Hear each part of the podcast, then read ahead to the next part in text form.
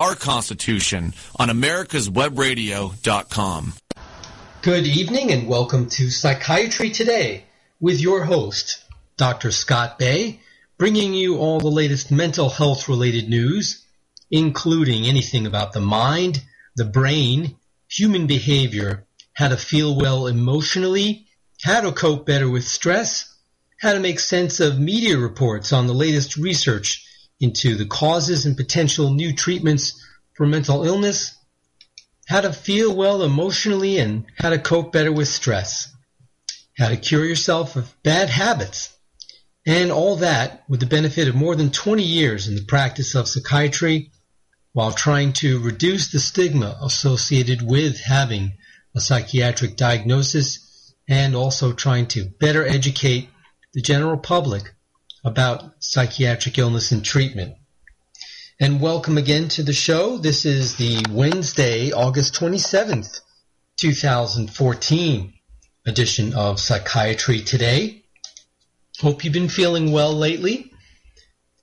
We're going to start the show off with something that I think strikes to the very heart of why I do the show, which is that there's just too much in the way of myths and misconception about psychiatric illness.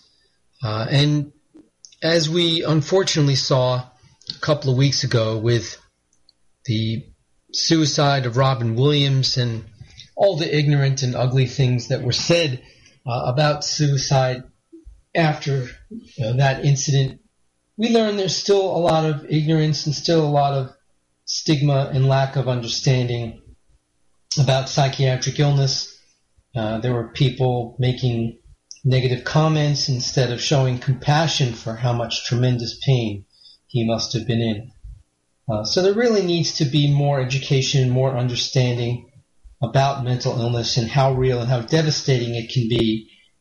And uh, the fact that it is really an illness altogether. Uh, there are still some people who choose not to believe, so to speak, that mental illness is real as if it were subject to anyone's individual belief or not, which, you know, the very notion is preposterous, of course. Uh, so this article and others like it gives us solid evidence, more solid evidence, and there's already so much, but even more solid evidence for the physical basis of psychiatric illness. Scientists have been studying the link between the immune system and mental illness for many decades. And I came across this very recent article that is documenting further progress in this area. Now, it, they looked at children with high everyday levels of a protein released into the blood in response to infection. And these children are at greater risk of developing depression and psychosis later on in life, in adulthood. And uh, again, this new research is suggesting a role for the immune system in the development of mental illness. This study was published in Journal of the AMA Psychiatry and it indicates that mental illness and chronic physical illness, such as coronary heart disease and type 2 diabetes, may share common biological mechanisms. Let's review that point again. Common biological mechanisms that may cause heart disease, diabetes, and depression. When we're exposed to an infection, for example, an influenza virus or a common stomach bug, our immune system fights back to control and remove the infection. During this process, immune cells flood the bloodstream with proteins, inflammatory proteins, such as interleukin 6 or IL-6, a telltale, excuse me, a telltale marker of infection in the blood. However, even when we are healthy, our bodies carry trace levels of these proteins, and they call them inflammatory markers, and they rise exponentially in response to infection. Now researchers have carried out the first ever longitudinal study. That means one that follows the same group of people over a long period of time to examine the link between these inflammatory markers in childhood and the development of subsequent mental illness. A team of scientists studied a sample of 4,500 individuals, taking blood samples at age 9 and following up at age 18 to see if they had experienced episodes of depression or psychosis. The team divided the individuals into three groups depending on whether their everyday levels of IL-6 were low, medium, or high. They found that those children in the high level group were nearly two times more likely to have experienced depression or psychosis than those in the low level IL-6 group. Our immune system acts like a thermostat turned down low most of the time, but cranked up when we have an infection. In some people, this thermostat is always set slightly higher, behaving as if they have a persistent low-level infection. These people appear to be at a higher risk of developing depression and psychosis. Now, it may be somewhat too early to say whether this association is causal, and researchers are carrying out additional studies to examine this association further. The research indicates that chronic physical illness, such as coronary heart disease and type 2 diabetes, may share a common mechanism with mental illness. People with depression and schizophrenia are known to have a much higher risk of developing heart disease and diabetes. And elevated levels of IL-6 have previously been shown to increase the risk of heart disease and type 2 diabetes. So this is what they're talking about when they're saying a common biological mechanism underlying heart disease, diabetes, and depression. It's elevated levels of the inflammatory marker IL-6 in the blood. now, inflammation may be the common mechanism that influences both our physical and mental health. It is possible that early life adversity and stress lead to persistent increases in levels of IL-6 and other inflammatory markers in our body which in turn increase the risk of a number of chronic physical and mental illnesses.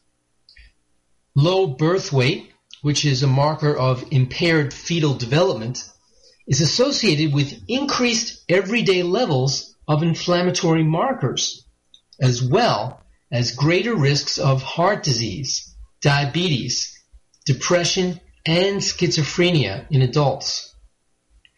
This potential common mechanism could help explain why physical exercise and diet, classic ways of reducing risk of heart disease, for example, are also thought to improve mood and help depression.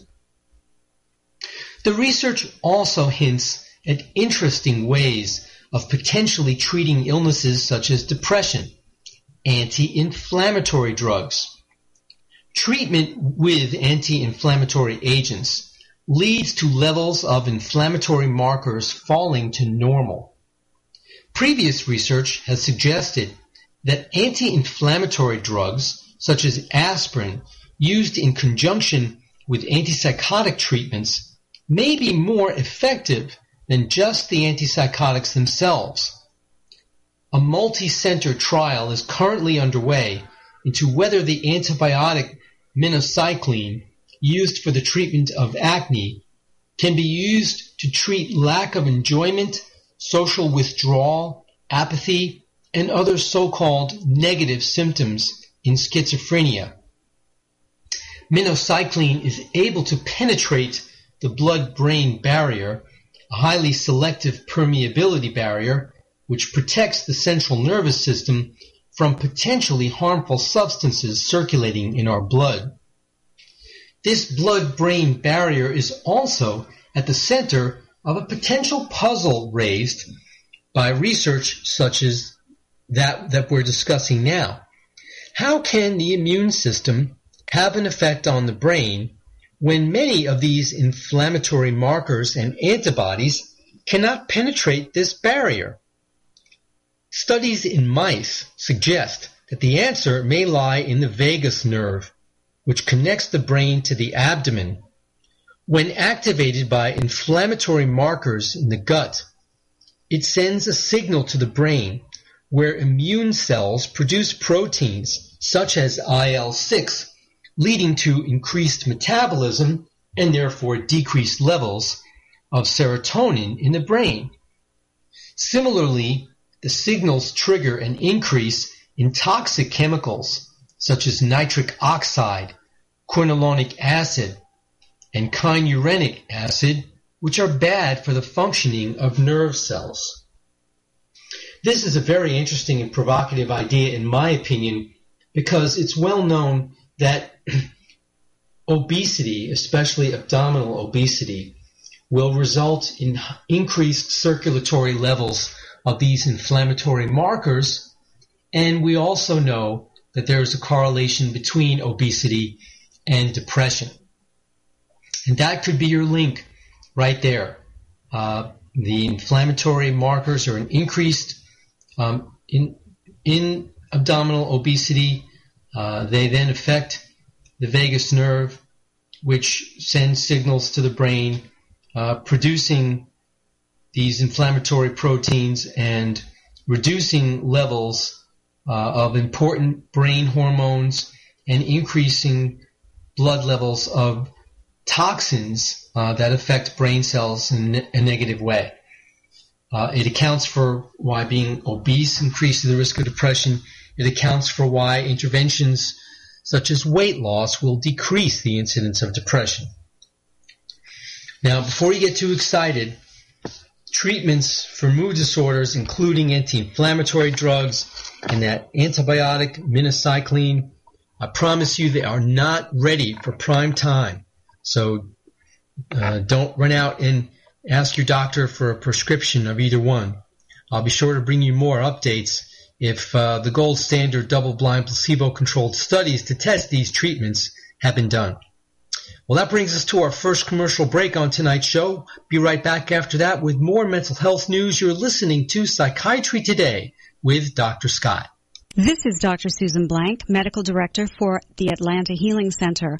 Our team is able to offer a multitude of treatment options such as quantitative EEG, also known as brain mapping, hormonal and nutritional assessments, neuropsychological testing, and cognitive therapy, along with traditional 12-step facilitation. And we can even offer you, if appropriate, a gentle medically managed detox. Please contact us at 770 696 9862. Don't be hoodwinked by the left who wants you to believe the fairy tale that we can power America on butterflies, rainbows, and pixie dust.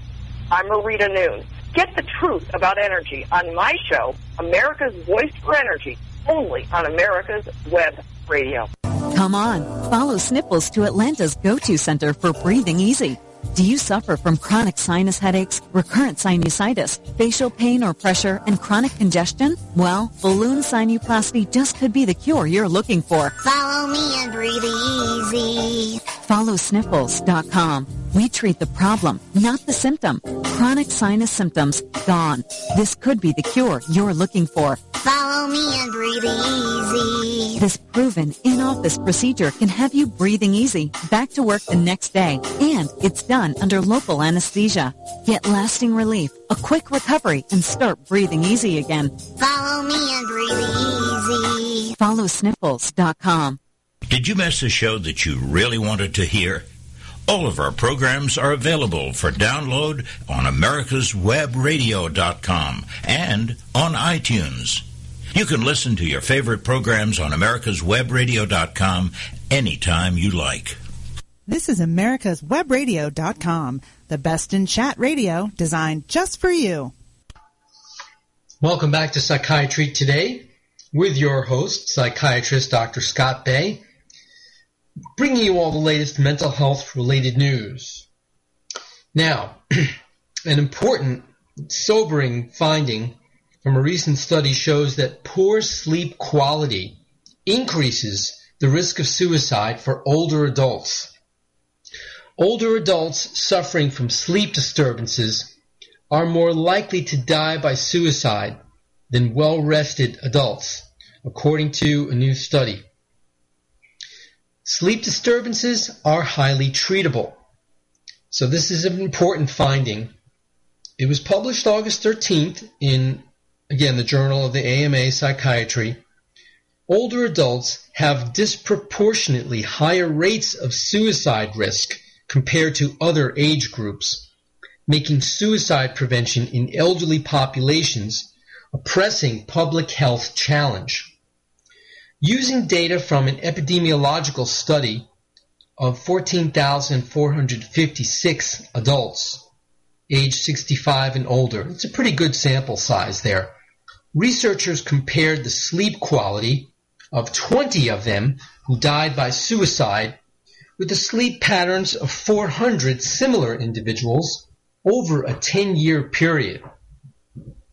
That 10 year study period is also uh, quite a good period of data collection, much, much longer than normal. Now, the study found that participants reporting poor sleep had a 1.4 times greater chance of death by suicide within a 10 year period than participants who reported sleeping well. The study confirmed the relationship between depression and suicide risk while also assessing poor sleep as an independent risk factor. The findings suggest that poor sleep quality may serve as a standalone risk factor for late life suicide.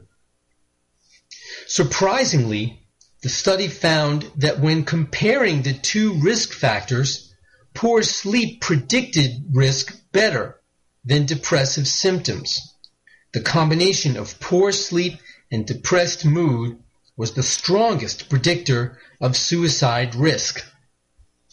Suicide is the outcome of multiple, often interacting biological, psychological, and social risk factors disturbed sleep stands apart as a risk factor and warning sign in that it may be undone, which highlights its importance as a screening tool and potential treatment target in suicide prevention.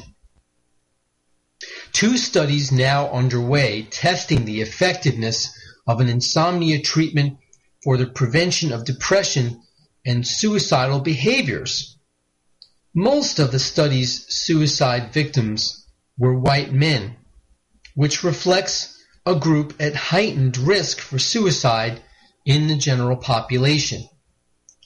Additional research hopefully we'll see if the correlation between disturbed sleep and suicide risk extends to women, minorities, and younger adults or teenagers.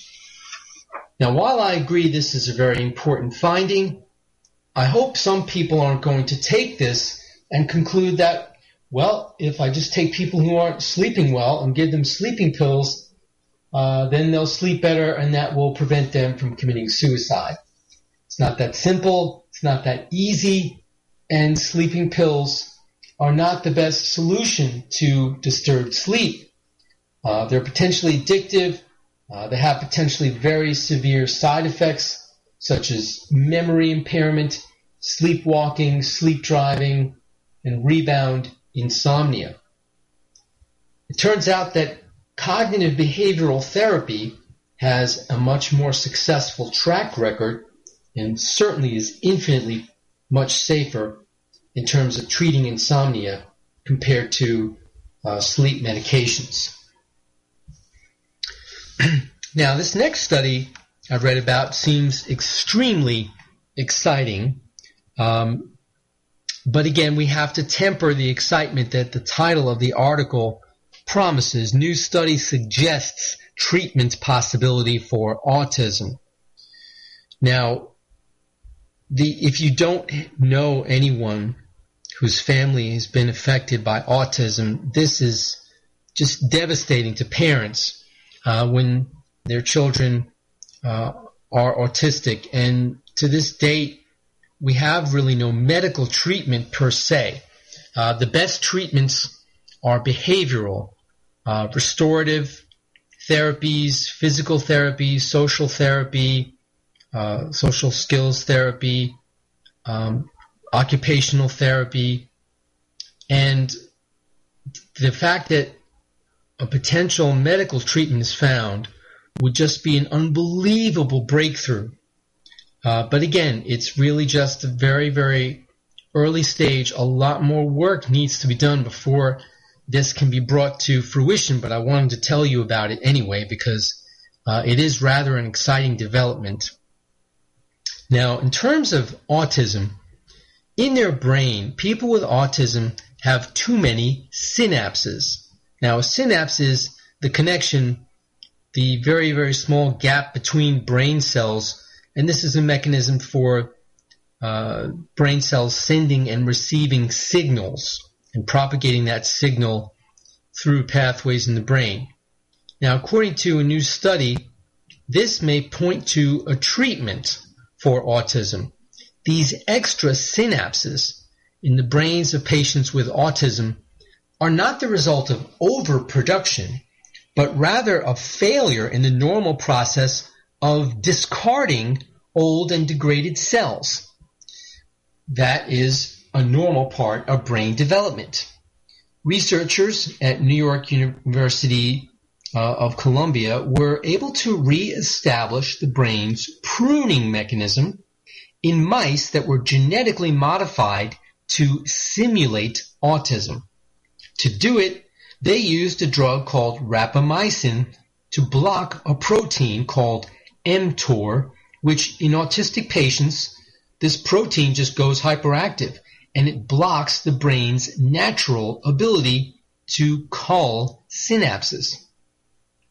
The researchers saw a reduction in typical autistic behaviors in the mice, this is, such as avoiding contact with others.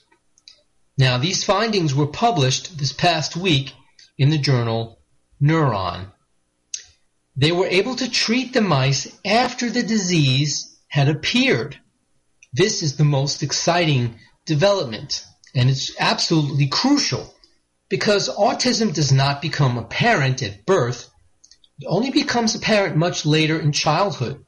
So you need a treatment that works after the diagnosis is made. Now, if they were correct in this research, they should be able to have quite effective treatment even after diagnosis. Now, it turns out most recent information indicates 1 in 68 U.S. children is diagnosed on the autism spectrum. This is according to the most recent government estimates we have. 1 in 68 kids. Newborn brains produce an enormous quantity of synapses as they grow. But later in childhood and adolescence, the brain naturally will prune away a lot of these connections to allow different sections of the brain to develop without being overwhelmed. In autism, this natural pruning process is interfered with and you know that's why the autism symptoms develop uh, these kids are easily overwhelmed by too many stimuli not able to process them not able to make the appropriate connections between different parts of their brain now researchers also discovered biomarkers and proteins in the brains of children and teenagers with autism, indicating that this pruning mechanism wasn't functioning normally. If it were possible to adapt rapamycin to treat some autistic patients, uh, it could potentially lessen the sometimes debilitating or actually often debilitating symptoms. But the drug in its current form, which is in testing as a treatment for tuberous sclerosis, which is a rare genetic disorder often associated with autism, uh, it is also an immunosuppressant, and therefore it may not be ideal as a long-term treatment, especially for children and teenagers whose bodies are still developing. Regardless, the discovery that this drug can have this effect may lead to other drugs that can affect this protein called mTOR, stop it from being hyperactive, and therefore allow the brain to naturally uh, do this pruning to allow the brain to form appropriate connections between different areas and prevent someone from being easily overwhelmed with relatively few stimuli. Again, an important, exciting development because right now there's really no treatment for the defect that causes autism. All doctors do is try to prescribe medicine to alleviate the symptoms it causes. And honestly, the success is mixed at best. Uh, you have a couple of antipsychotic drugs that are prescribed to calm down the agitation and sometimes aggressive behavior that uh, takes place in autism. On other parts of the autism spectrum, antidepressants are often prescribed uh, also to help with behavior, but um, often to help with anxiety, sometimes depression, or sometimes to help with compulsive behaviors. And quite typically, since these kids have attention problems, uh, stimulants that we know promote uh, better attention and focus uh, that are prescribed for kids with ADHD are also often prescribed to kids on the autism spectrum to help them to be better able to focus. Uh, so at the moment, this will not provide any direct help to families who have children who are autistic, but uh, it is a very hopeful sign. It points to a very a hopeful direction in terms of further research that may lead to some promising developments relatively soon. Again, I will keep you informed as uh, new information is put out there. And with that, we're going to take our next commercial break here on Psychiatry Today, and we'll be back with more mental health related news after that. You're listening to Psychiatry Today with Dr. Scott. Be right back. Hello, I'm Dr. Mike Karuchak. Have you ever wondered what doctors talk about amongst themselves? If you do, join us on the Doctor's Lounge and hear the doctors' conversations amongst themselves. Join me and my co-host, Dr. Hal Schertz, every Thursday morning, 8 to 9 a.m. This is Dr. Susan Blank, Medical Director for the Atlanta Healing Center. Our team is able to offer a multitude of treatment options such as quantitative EEG, also known as brain mapping, hormonal and nutritional assessments, neuropsychological testing, and cognitive therapy, along with traditional 12-step facilitation. And we can even offer you, if appropriate, a gentle medically managed detox. Please contact us at 770-696-9862. Membership. Are you an IHC member? Access to the Institute for Healthcare Consumerism's breaking news, industry trends, expert blogs, and networking with IHC's industry-wide member community. IHC membership puts you at the focal point of the dynamic health and benefit industry, allowing you to join the conversation and collaborate with industry stakeholders and your peers. Your IHC membership includes a subscription to Healthcare Consumerism Solutions Magazine, Healthcare Exchange Solutions Magazine, annual publications Healthcare Solutions Superstars, and Healthcare Solutions Outlook, a free white paper, and much more. Sign up as a free IHC member or $99 premium IHC member today at www.theihcc.com. That's www.theihcc.com. Don't be hoodwinked by the left, who wants you to believe the fairy tale that we can power America on butterflies, rainbows, and pixie dust. I'm Marita Noon. Get the truth about energy on my show, America's Voice for Energy, only on America's Web Radio. Watchdog is a term given an organization like the United States Justice Foundation, which since 1979 has been watching out and, when necessary, taking the appropriate action from testifying to litigating to protect our constitutional rights. USJF, a nonprofit organization, is nationally recognized not only as a watchdog, but many in the government, as well as those involved in legal cases, have also called the USJF a bulldog for the tenacious approach in their presentation and proof of what is right. Find out more at www.usjf.net. Support USJF as they support you. This is Dr. George. Join me on Wednesday mornings from 9 o'clock to 10 o'clock when we talk about more than medicine. It's now about staying healthy, but it's about the strategy to do so. Join me on Medicine on Call. This is America's Webradio.com, the best in chat radio designed just for you. Welcome back to Psychiatry Today with your host, Dr. Scott Bay, your psychiatrist with all the latest mental health related news. This next item on the show really pertains to those of you who are in the sandwich generation, meaning you've, you're grown adult, maybe middle aged, probably middle aged. You're caring for your own children and getting them ready to be launched into the world and hopefully take care of themselves.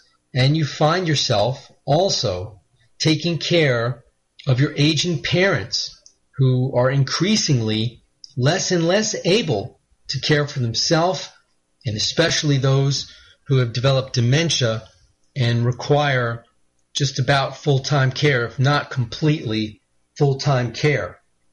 We already know that caregiver stress is a very serious problem caregiver stress, caregiver depression. Uh, these things can happen when trying to care for your elderly parent with dementia. Now, it makes sense that putting such a person into adult daycare for part of the time would ease the stress on the caregiver, uh, and certainly it does. Now, you know, we we are going to talk about some research that specifically looked at the issue. But of course, this topic raises a couple of questions right off the bat before we even get into that. Uh, this assumes that the caregiver and uh, the person being cared for have the financial means to access adult daycare. This assumes that adult daycare is available in their community, and it assumes that the caregiver is willing to put their parent into such a setting. Uh, but nonetheless, uh, barring all those parameters, let's uh, examine what researchers found. The stress of caring for a family member with dementia certainly may take a toll on the health over time of the caregiver, but a new study suggests that even just one day off can shift caregivers' stress levels back toward normal. If that were consistently true, that would mean that there wouldn't be the need for frequent or full-time adult daycare. Just one day off once in a while. This is sometimes called respite care, the respite being for the caregiver. Now, based on measurements of the stress hormone cortisol Researchers found that caregivers had healthier stress responses on days when the dementia patient went to adult daycare. Even anticipation of the day off had an effect on cortisol levels. So the study reinforces the notion that caregivers need support, and sometimes that support means sharing the care sharing the care means the caregiver has some time off. And that's important because the caregiver's health is critical to the care receiver's health. If the caregiver is comfortable, at ease, calm, in good spirits, that's going to carry over to the person who's receiving the care. And conversely, if the caregiver is upset, that person with dementia is going to be affected by that. The study was published in the journal The Gerontologist. Interventions such as adult daycare services that provide partial relief from daily stressors may help caregivers provide care longer while reducing their risk of illness. Past studies have documented the stress that caregivers feel and their sense of relief when they get a break from caregiving.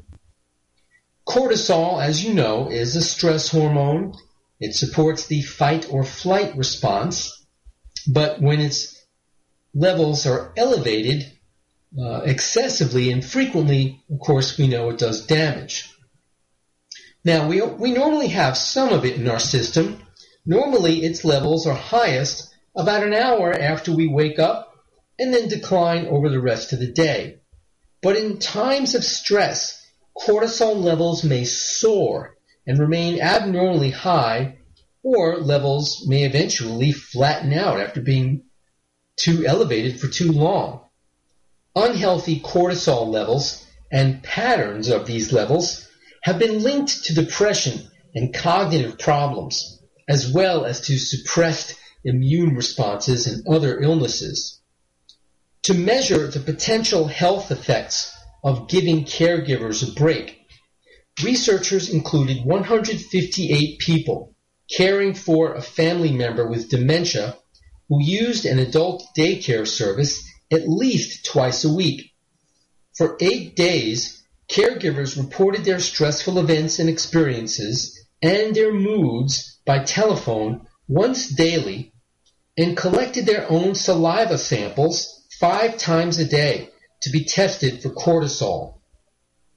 In general, the researchers found that caregivers had fewer care-related stressors and more positive experiences on the days their loved ones were at adult daycare. But they did experience a little more stress not related to caregiving. However, looking at daily fluctuation in cortisol levels, the study team found improved patterns on days when daycare was used. Among people whose levels were usually high, cortisol fell, and among people with a flattened burnout pattern that is abnormally low after being raised for too long, cortisol levels returned to a more normal variation. In addition, researchers found that better cortisol regulation began in the morning even before the study participants' loved one left for the day. Caregivers may look forward to adult daycare service days and begin the days with a greater focus on getting through their morning routine. Researchers cannot say how long the changes last or their benefit, if any, over the long term. The study may not apply to everyone because it focused on a selected sample of people who have already found the need to bring their family member with dementia into some kind of care setting. It's important to realize that there are lots of dementia caregivers who don't need any assistance, who manage remarkably well.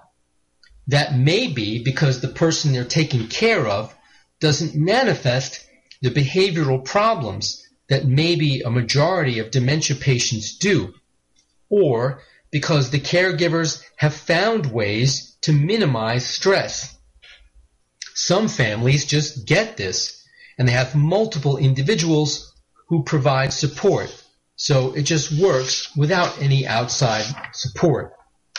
Regardless, I would encourage those people who are caregivers for an aging parent with dementia or other relative with dementia to look into whether adult daycare is available in their community.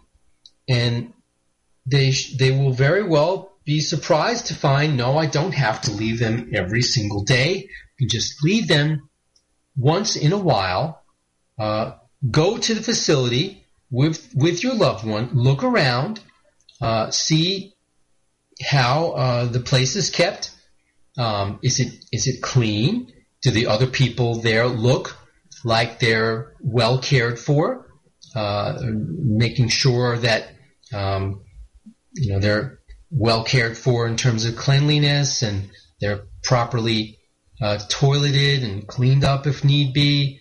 Uh, if they're taking meals, uh, is the food appropriately prepared and served, and so on. See for yourself. And uh, again, you know, your loved one, I'm sure, is not going to want to stay there very often or very long. But as little as one day a week, if it really, really helps the caregiver feel better, then that in turn is bound to benefit the care receiver. Uh, so there you have it. Look into respite care uh, at your in your community if there's uh, adult care facilities available. Next up on psychiatry today, um, this article seemed to uh, be making the rounds, and I thought, well, let me take a look at what it's talking about. Um, I haven't addressed many articles about uh, relationships and marital relationships in a while. So this one that said bigger weddings and fewer partners and less sliding are all linked to better marriages. Uh, that caught my eye. So let's let's see what this has to say and uh, see if it makes sense. See if we buy its conclusions. Well, it says the more people who attend your wedding to share in the launch of your marriage, the better the chances you'll be happily married years down the road. And somewhat counterintuitively, the more relationships you had prior to your marriage, the less likely you are to report a high quality marriage. Now, my first reaction to this was, you mean to say that small weddings portend an unsuccessful marriage? That doesn't seem right or fair to conclude that, does it? Well, but that's just one of these two key findings in a new report called Before I Do, What Do Premarital Experiences Have to Do with Marital Quality Among Today's Young Adults?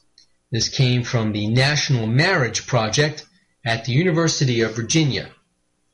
The study challenges the idea that, quote, what happens in Vegas stays in Vegas.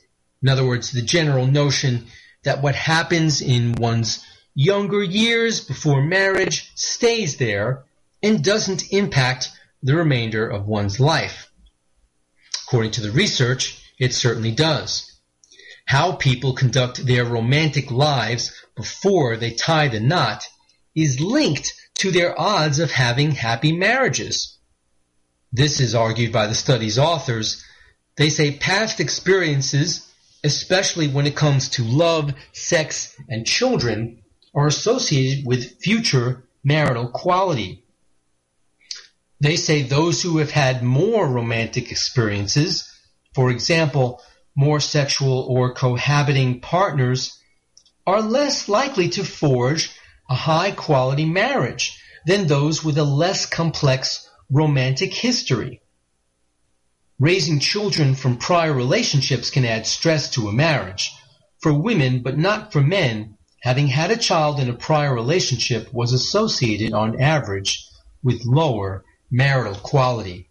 All right, we'll take a more close look at their research findings and discuss them when we come back. You're listening to Psychiatry Today with Dr. Scott. Be right back after this break.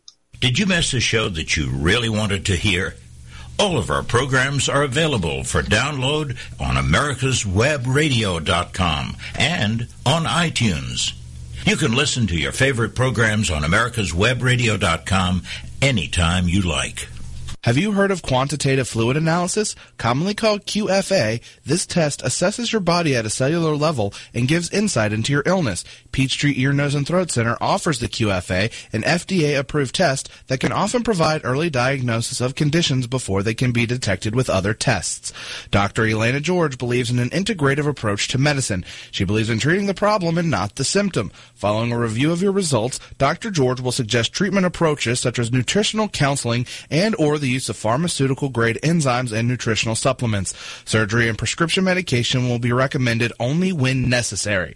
Peachtree Ear, Nose, and Throat Center is located in Atlanta at 1776 Peachtree Road Northwest in Suite 260 North Tower, two blocks south of Piedmont Hospital. They are open Monday through Friday, 8.30 a.m. until 4 p.m. Additional details are available at www.peachtreeentcenter.com. Call their office at 404-591-9100 to make an appointment and mention that you heard this ad on Radio Sandy Springs and get 10% off of QFA testing.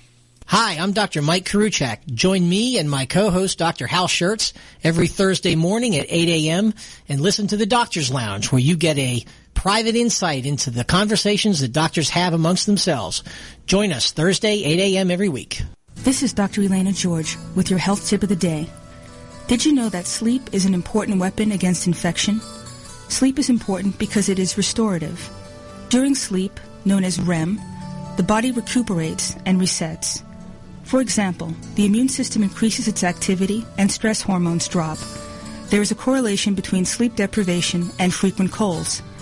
The average adult should get 7 to 8 hours of uninterrupted sleep per night, and a child needs more since they are growing.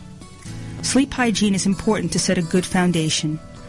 Techniques to promote good quality restorative sleep include going to bed at the same time at night, avoiding alcohol or caffeine prior to bedtime, avoiding exercise in the evening, reading to a young child at bedtime, avoidance of drinking fluids late in the evening, and avoidance of taking decongestants at bedtime. If you are having problems sleeping more than once a week, you should see a doctor for further evaluation. Please join me Wednesdays at 9 a.m. for Medicine on Call. This is America's Webradio.com, the best in chat radio designed just for you. Welcome back again to Psychiatry Today with your host, Dr. Scott Bay, your psychiatrist with all the latest mental health related news. And we've been talking about a study showing that the more people that were at your wedding and the fewer previous romantic partners you had, and the less sliding you do from cohabitating to uh, childbearing and household making and so on and so forth, the better the quality of your marriage. Well, the researchers say that when it comes to relationship experience, they found that having more experience before getting married was associated with lower marital quality. Go figure, having more practice doesn't turn out so well? Well, more experience may increase one's awareness of alternative partners, the researchers speculate. People who have had many relationships prior to their current one can compare a present partner to their prior partners in many areas, like conflict management, dating style, physical attractiveness, sexual skills, communication ability, and so on.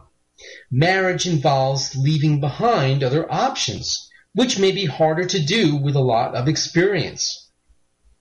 More relationship experiences prior to marriage also means more experience breaking up, which may make for a more jaundiced view of love and relationships. It's also possible that some people have personality characteristics such as liking to take risks or being harder to get along with that both increase their odds of having many relationship experiences and decrease their odds of marital success. Analyzing new data from the relationship development study, they uh, looked between 2007 and 2008 more than a thousand Americans who were unmarried but in a relationship, and they were between the ages of 18 to 34. And then over the course of the next five years and 11 different waves of data collection, 418 of these thousand people got married.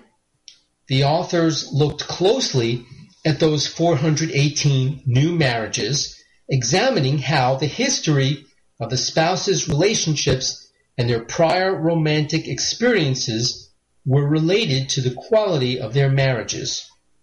The 418 subjects were reasonably representative of unmarried adults in the United States in terms of race and income. All analyses in the report control for factors such as race and ethnicity, years of education, personal income, religiosity, and frequency of attendance at religious services. And I think it's important to look at that factor because, of course, uh, in certain faiths, divorce is anathema and uh, are proscribed against. Now, past studies show that couples often quote unquote slide into living together rather than just talking things out and making a decision about it.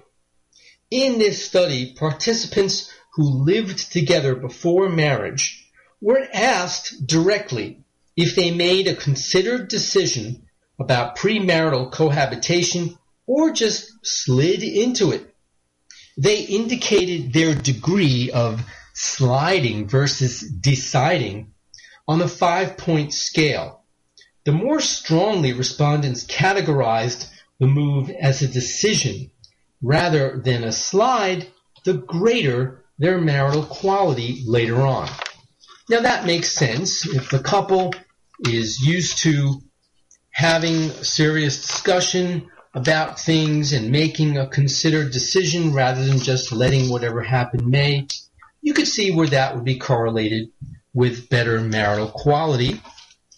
One important obstacle to marital happiness is that many people now slide through major relationship transitions, like having sex, moving in together, getting engaged, or having a child that have potentially life-altering consequences.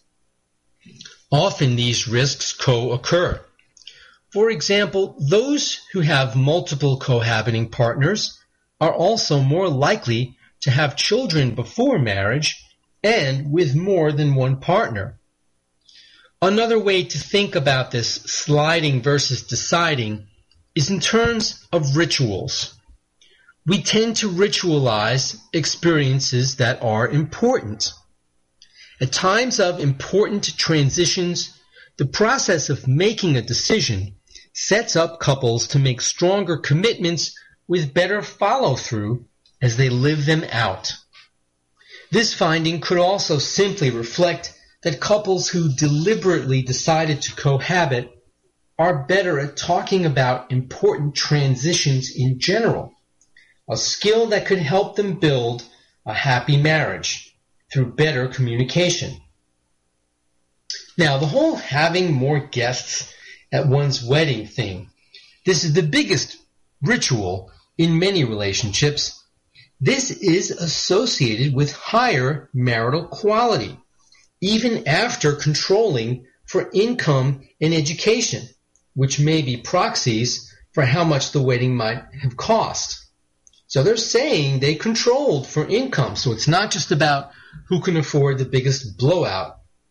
Now, among couples who had weddings, the sample was divided into those who had weddings with 50 or fewer attendees, then 51 to 149 attendees, or more than 150 attendees. And then among each grouping, 31%, 37% and 47% respectively reported high marital quality. So you see, this is how they came up with the fact that you have more people at the wedding. Uh, later on, you can look forward to higher marital quality. From a third with 50 or fewer people to a little bit more than a third with 51 to 149 people. And if you're lucky enough to have more than 150, almost half maintain marital quality. Now, in, in this number of guests at the wedding factor, the study finds that couples who have larger wedding parties are more likely to report high quality marriages, and one possibility is that couples with larger networks of friends and family may have more help and encouragement and support in navigating the challenges of married life.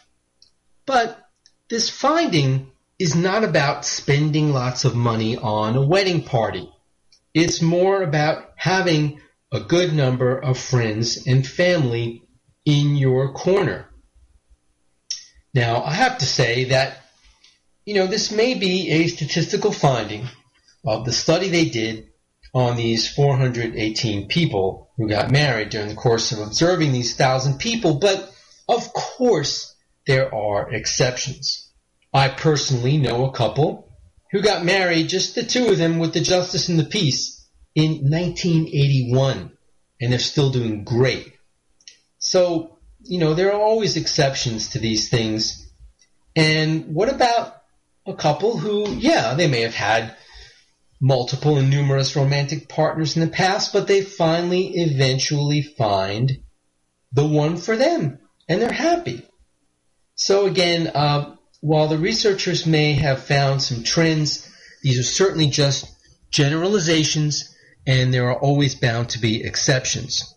The researchers' bottom line advice to Americans hoping to marry is this. Remember that what you do before you say I do may shape your odds of forging a successful marital future. Well, I think the key here is it may affect it. It's not a definite. Well, if you want more information about this, you want to see for yourself what the information is, they do give a website. It's before hyphen I hyphen do dot org. That's B E F O R E dash I dash D O dot O R G. These are dashes, not underscores. So it's before I do dot org with uh, dashes before and after the letter I. All right. Well, next up on tonight's show, going to try to work in a quick stress in the workplace update showing that work-related stress is a risk factor for type 2 diabetes, right? We just talked before about how stress increases inflammatory proteins, which can lead to diabetes, so no surprise there.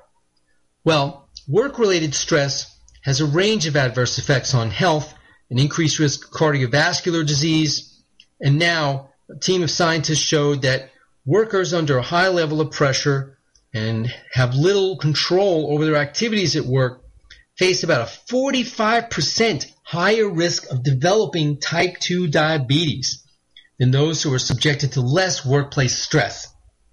They examined data from more than 5,300 employed people between ages 29 and 66. In the beginning, none of them had diabetes. And after about 13 years or so, about 300 of them had type 2 diabetes. Increase in work-related stress was identified independently of other risk factors like obesity, age, or gender. Gender, sorry. Now, according to the data, roughly one in five people in employment is affected by high levels of mental stress at work. By that, scientists do not mean that normal job stress, but rather the situation in which the individuals concerned, uh, the rate, the demands made upon them is very high, and at the same time, they have little scope for maneuver or for decision making, uh, little control over their workplace stress.